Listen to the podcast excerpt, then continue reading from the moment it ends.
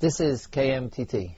The week begins this uh, winter, Tafshin Ayin, with a shiur by Harav Binyamin Tabori, a series, weekly series, on uh, modern responsa of the twentieth century, more or less, both the individual and the and the topic. Harav Binyamin Tabori.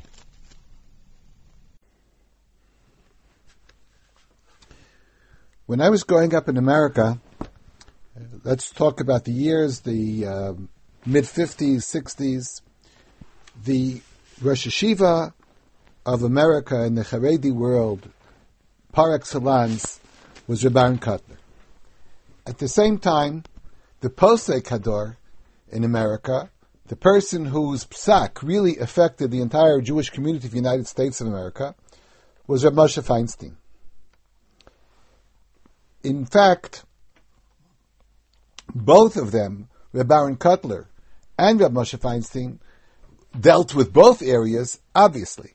Whereas Reb Aharon Kotler was known as the Rosh Yeshiva, he also was involved in Psak, and fairly recently, two of two volumes of Tshuvas of Reb Aharon appeared, Mishnas Reb Aharon.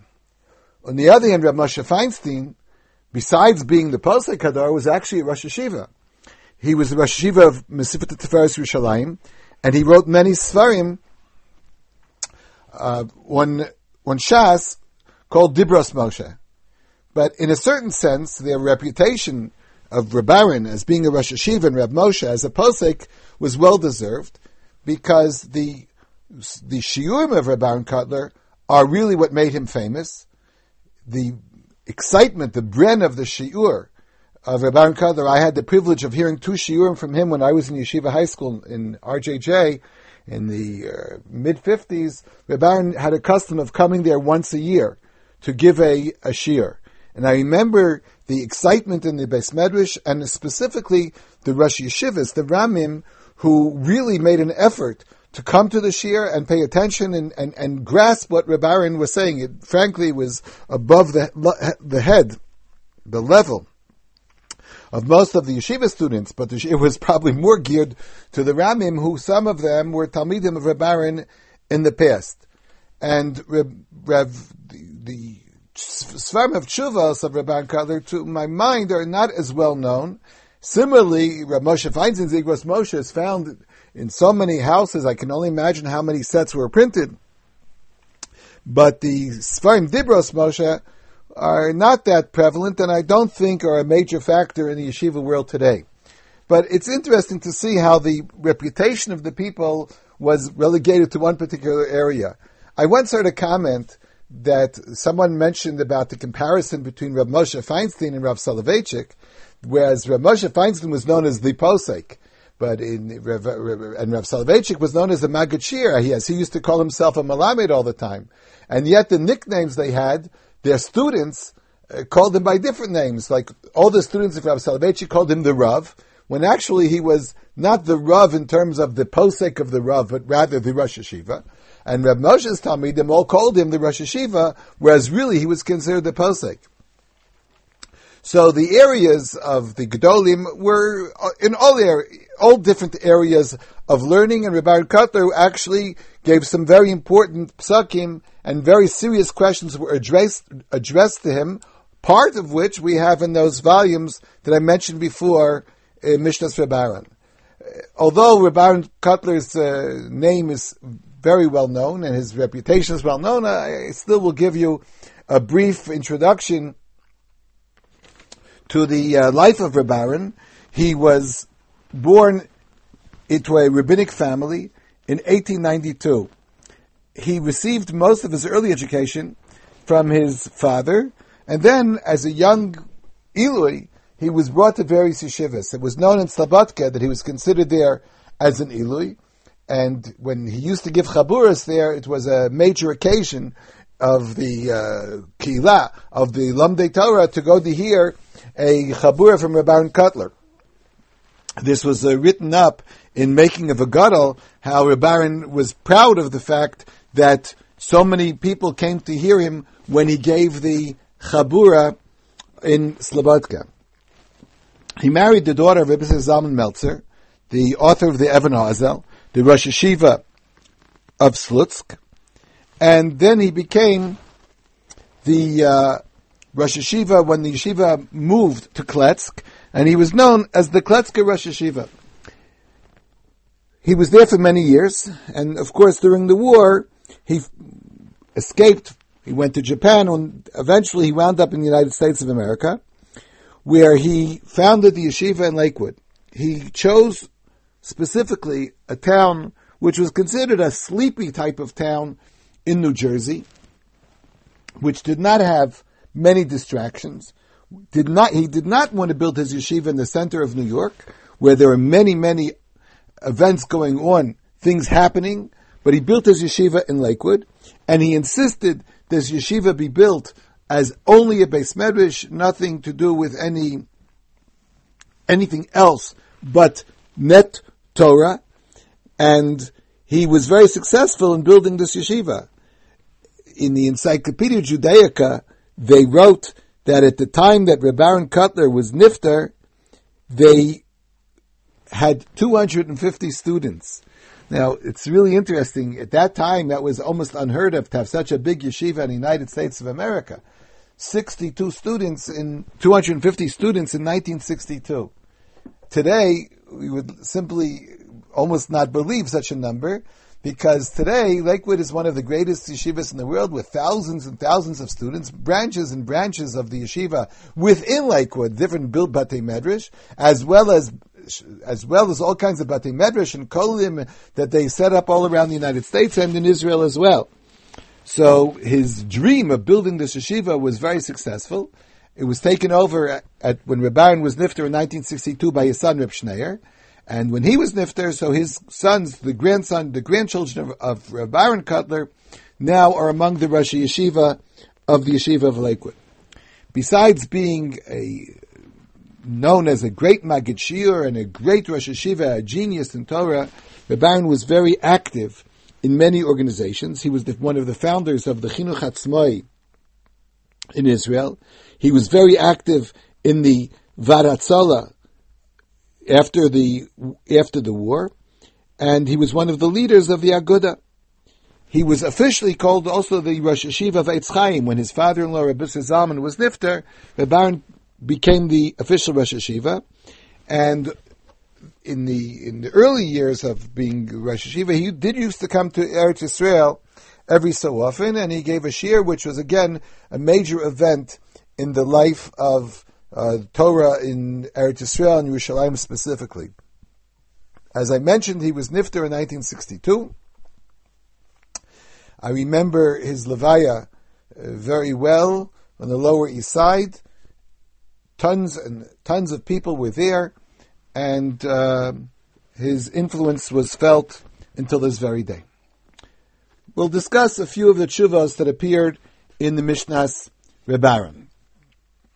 In the second volume, he has a, a tshuva that I, I, I wanted to bring to your attention because of his understanding of the situation of America in those years.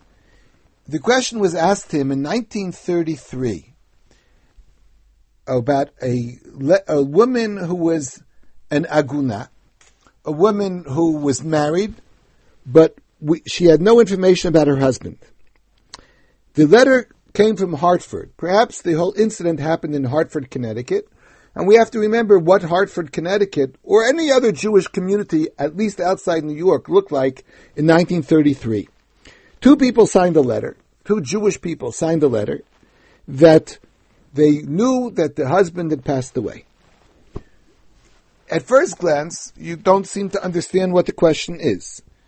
If people wrote a letter that someone is is dead, is that acceptable in a court of an beis din to be matir, to allow this woman to be remarried? Is that the entire question? Reb Aharon begins by questioning the validity of the witnesses in this particular letter. On one hand, he seems to have taken a very strong position analyzing the situation of the community. On the other hand, there is a great limud schus in this approach as well. He wrote that unfortunately we know that because of financial difficulties in making a living, most of the people in that community are not Shomer Shabbos. And we, ha- we have a, a din in Shulchan Aruch, Even HaEzel, that a person who's Mechal Shabbos is invalidated as a witness for Agunos. So here, the Eidim are presumably Pasol Le'edus. Now, in general, when a person comes to court and testifies, how do we know that he's Kasher Le'edus? And the answer, of course, is there's a Chazaka. Every person has a Cheskas Kashrus. Every single person was born with a Cheskas Kashrus. He has a Cheskas Haguf. Exactly what that Chazaka is, is a very interesting Lamdisha point that uh, when you learn Ksubis, you, you see a whole uh, discussion about it. But everybody has a Cheskas Kashrus. On the other hand, we have a rove here. The rove of the people, unfortunately, are Mechalei Shabbos. When we have a conflict between rove and Chazaka, so rove wins. So the rove here are Mechalei Shabbos. And this person is Parish Min HaRov. So at first glance, it seems that you cannot accept his testimony. Reb Aharon discussed a few points about this issue. One, the fact that there is a rove is true. But would that affect any individual that comes and without knowing anything about him, would that affect his Cheskas Kashrus? And he goes on to a, a long discussion, uh, obviously a brilliant discussion, quoting many sources, that in, in our case, the Chazaka that a person is a kosher aid would work, even though they are, the rov is Mechal Shabbos, and he quotes a din from Avadim, Roim, who are kosher for Eidos Isha, even though the rov of those people are pasul, but nevertheless the individual person that comes is kosher the Eidos, and the bottom line is, he permitted such a case. He also felt that we could discuss another Lamdisha question that I'll just mention. This is a rov hatoli b'maaseh, a rov that depends upon a certain action, namely Chilul Shabbos, and do we say that such a rov is considered a rov in halacha? Again, a brilliant discussion of Rishonim to show that perhaps we can use this as another reason to, be, to, to allow it, that a rov shetoli b'maaseh is not considered a rov according to biblical law, and therefore it only, it, at most would be pasal d'rabanan. In this case you could be matir.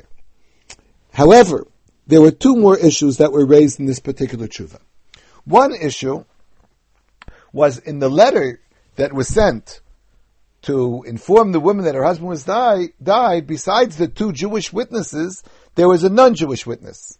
And here we have another problem, because there's a principle in halacha, nimtza echad me'em karvu pasul, eidusim b'teila. If you have a group of people coming together as eidim, and one of them is found pasul, the entire group is considered pasul. The Mishnah in Makos uh, elaborated upon there in the, begin- the end of the first parak. Nimtza echad me'em karvu pasul, the edus is betela. So here, at first glance, the edus should be batal. Reb Aharon rebuffed that argument by two different arguments. One, in edus shebatla, and when we say Nimtza echad me'em karvu pasul, that means if there's an eight pasul. For example, three people signed, two people that are kosher, and the third person is a brother of the uh, litigant. So in such a case, you would say Nimtza echad me'em karvu pasul, or, or for example, two people are kosher and the third is a uh, known gazlan. So then you would say the whole eidus is batal. That's because they're an eight pasul. Is a guy considered an eight pasul? Or is not considered an aid at all? When a guy signs a document, do we look at it as, well, it is a, it is an aid, but the aid is possible? Do we look at it as scribbling? It's just a, it's not worth anything. It's just a, a, a, a almost a figment of your imagination. He can't be an aid at all. He's not an aid puzzle at all. So in which case, Echad Mem Kav Puzzle would not apply. Also, Reb Aharon felt that perhaps this document that was let, written to uh, that to inform the woman that her husband was has passed away is not really a din of a shtar. It's not really a din of edus. It's just something in, in writing, and we can allow that to be used by Bezdin to be mati the woman, but it doesn't necessarily have the din of edus. If that's true, then the din of nimtzei echem kav apostle would not apply at all. So Reb Aharon rejected the argument that maybe we should passel this edus because of the the signature of the guy. The last point that I wanted to mention, because again, I feel this is really remarkable to see Reb Aharon's understanding and his use of this this understanding of the life in America at the time. He said, besides all the above, there's another reason to be makel. Why? Because there was another woman named Missus Finkel who received a letter from an old aunt. And in that letter, it also said that this person had passed away. Now, this woman, Reb Aharon felt, certainly should be, could be believed. We believe Eidus Isha to, to be allow an Aguna to remarry. Eidus Isha is sufficient. And this is Eidus Isha. She wrote the letter that the man died. It's acceptable. Why is this different than the original cases? In the original cases we wrote, that Reb Aharon wrote, that uh, the average person in America is Michal Shabbos. So we had to have this whole discussion whether you could really trust him, even though we didn't know if he was Uh, Shomer Shabbos, did the Cheskes Kashas apply, did not apply. In the case of the woman, this elderly aunt of uh, Missus whoever, Missus Finkel, that um, why should we believe her? Isn't she also Mechalel Shabbos? And here Reb Aharon, as I said in his Limud Zchus on the, on the jury of America, Reb Aharon said, based on his original understanding, that the people in America are all Mechalel Shabbos. But he didn't think they were Mechal Shabbos because they were terrible people, because they didn't believe in God, but he thought, he assessed the situation to be mitir das haparnasa, because of livelihoods, because they had to earn a living. In those days, it was very difficult to earn a living. If a person was Shomer Shabbos, one of the mottos of the hiring places were, if you don't come on Saturday, you don't come on Monday. People had to work on Shabbos. So he said this would only apply to the younger crowd, to the people who went to work. But this was an Isha Zkena, this was an old aunt. And this aunt had no business. She was not involved in any business undertaking. She was not, she did not work, and she was an old lady. So this person is not chashud at all. Even though the most of the people in Hartford were probably Mechal Shabbos, but they were Mechal Shabbos because of Parnasa. Anybody who's not involved in Parnasa has still a Cheskes Kashus. I thought the understanding of what life was like in Hartford at that time is really quite remarkable. Another tshuva that I'd like to discuss, also because it shows about life in America, and a tshuva that we that we'll find other people have related to the same issue, in the same volume of Mishnas Reb Aharon, Siman Ayin Aleph. The question was asked in nineteen fifty-two if teachers could go on strike. Teachers in the yeshiva were known in America that they received very low wages. Many people not only received low wages, but the yeshivas didn't pay. Very often they missed the date, they paid late. And I think this was very, very common in, in, in America, that the teaching conditions, the economic conditions of teachers were rather poor, and uh, striking was one of the uh, few options that the teachers felt that they had. So the question had been asked to Reb Aharon in nineteen fifty-two, if teachers could go on strike. The first issue that would be raised would be gemaras all over that say that a poel, a worker, can quit whenever he feels like. A person wants to stop working, he can always stop working. So what seems to be the question if he could strike? He can just stop working. The problem, of course, is the Gemara says that the right to quit work only applies to a work that quickly you can find other workers, work that will, a stoppage of work will not damage anyone at all. But in the phrase of the Gemara, in davar ha'aved, in something that will cause a loss, then in, you're not allowed to stop work. you're considered then like a mazik, and you can't stop work. Reb Aharon had to assess the situation. Is stopping work, teaching, considered davar ha'aved?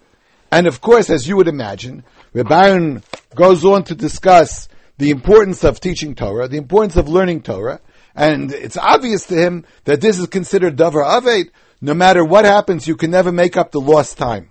People think, well, I didn't learn today, I'll learn double tomorrow. You can always learn double tomorrow. That doesn't stop the fact that today you could have learned whatever you you you you could have, you did or didn't is not going to be re- repaid by tomorrow. So for sure, it's a davar aved. But then another question came up. In America, the right to strike is granted by law, and the right to strike in America applies even to what the halacha considers davar ha'aved.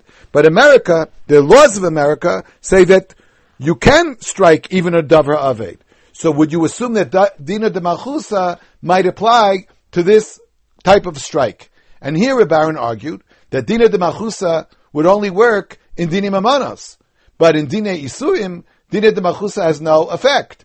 The government has a right on taxes, on money affairs, but they cannot say anything about isser v'heter, things that are permitted and not permitted. And here, it's a question of isser v'heter, you're stopping people from learning. So therefore he felt that you're not allowed to go and strike, and dina de malchusa would not apply. Then I found a point that in a, a sense surprised me.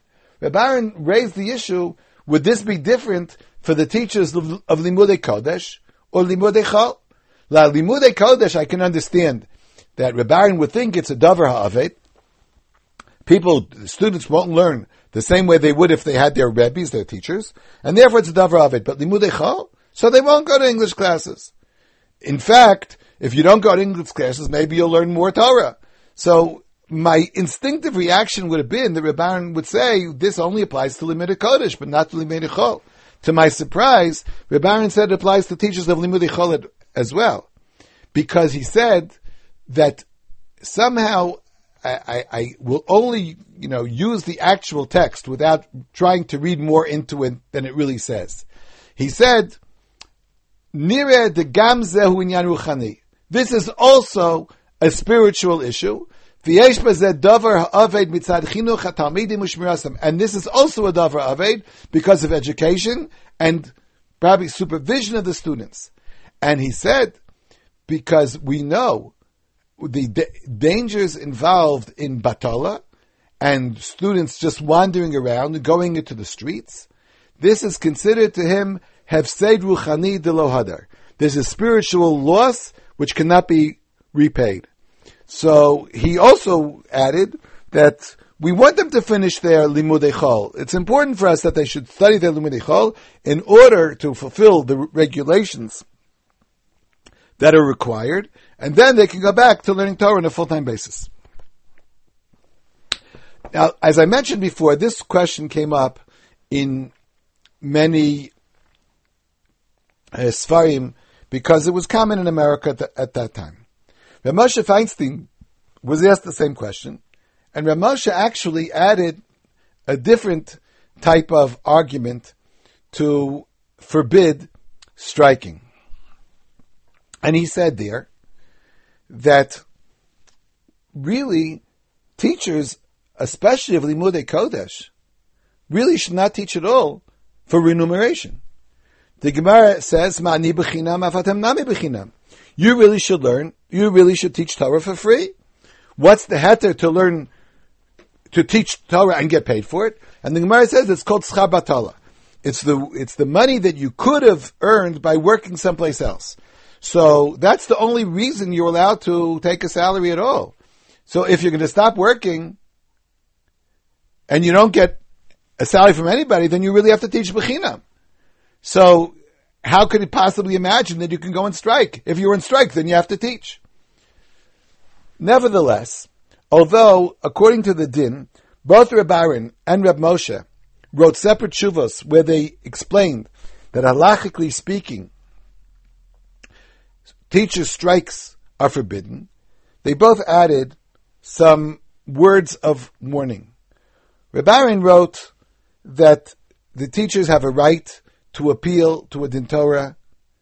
The teachers who teach under poor conditions and are unhappy cannot devote themselves totally to education.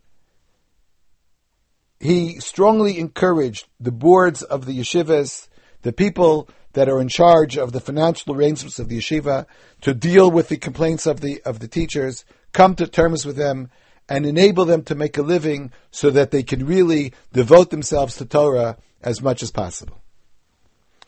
He warned that nobody should take advantage of his psak and say, well, the teachers can't strike anyway, so I don't have to treat them well. And he really, really emphasized that teachers should be treated with respect and paid a decent wage on time. Reb Moshe perhaps went a step further, and he said that even though I said that striking is forbidden, perhaps I will use a halachic principle here of Eis La'asos L'Hashem Nefei V'Torasecha.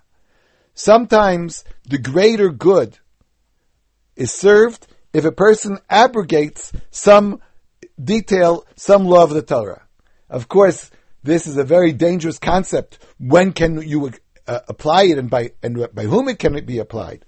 Reb Moshe suggested that if teachers would go and strike for a day or two, the situation would obviously be unbearable to everyone. And therefore, it would really force the people in charge to deal with the teachers in a more uh, proper manner, deal with their legitimate demands seriously, and, and therefore he felt, since a strike could not last very long, perhaps we could allow the teachers to strike because of Eit La'asot L'Hashem Heveru Torasecha. The last tshuva that I'd like to deal with tonight, today, of Reb Aharon Kotler, was found in the first volume of Tshuvas, Siman Mem Zayin. The question was asked of by a shul, or representatives of a shul, that was an Orthodox shul and had a mechitza. The younger generation wanted to change the nature of the shul and to remove the mechitza. At first glance, you don't understand at all why Reb Aharon would even discuss this issue. It's obvious to everyone who is considers, considers himself to be an Orthodox Jew that a shul must have a mechitza. To go into all the sources, uh, the pros and cons, it's almost irrelevant because it's such an obvious issue. In fact, in America, the issue was so severe because of different organizations that people did want to remove the, the mechitza, that a book did appear, a famous book called Sanctity of the Synagogue, where they brought many, many opinions of all the Gedolim, but no one ever raised the possibility that we can live without a mechitza, that you can daven without a mechitza in a shul. It, on a temporary situation, on a one-time basis, with all kinds of arguments, people could argue, but certainly no one had was matir such a question. So why did Reb Aharon relate to the issue at all? Apparently, A, he was asked, and he replied to what he was asked. B, it was such an important issue in America that although we think it's very obvious, nevertheless the Gedolim felt they had to emphasize how important how important the mechitza is. The first part of the tshuva obviously discusses, but in brief, the importance of having a mechitza in shul, why it's considered a tikkun gadol, is it d'oraisa, d'rabanan, et cetera, et cetera.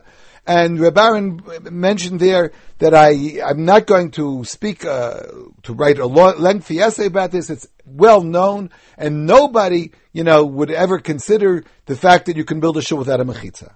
He did quote something that I felt rather interesting, that he said, even in the days of the Chassam Sofer and others, when changes were made in the shul, in those days, the changes that were made included the fact that they wanted to bring an organ into the shul.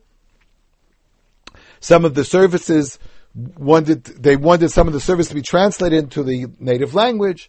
And of course, the Chassam Sofer uh, fought tooth and nail against such an issue with his famous proclamation of Chadash Asur Min HaTorah, anything new is forbidden by Jewish law. Reb Aharon said, but he, at that time, no one even raised the issue of not not having a mechitza. He said there were changes that were suggested originally, but no one ever raised the possibility of removing the mechitza from the shul. It was such an obvious criteria for having an Orthodox shul. And then he went on to explain that even if you won't take my entire argument about the mechitza, but in this particular case, where you're canceling the custom of the shul, you cannot uh, break minhagim. But then he added two more points that I felt were very ingenious in this particular case. He said the people that originally built the shul, that originally contributed to the shul, obviously gave money to build a shul in which people can daven, in which people, Orthodox Jews, would feel comfortable. Now, inasmuch as the psak of the Chassam Sofer and others was that you're not allowed to even step foot to daven in a shul which it does not conform to old Jewish practice, therefore, automatically, this shul would be prohibited to Orthodox Jews. In effect, you're stealing the money of the people that gave the money originally. They gave the money with a certain idea in mind. And if you take that money and deviate from what they wanted you to do, that's, in a sense, Gezela.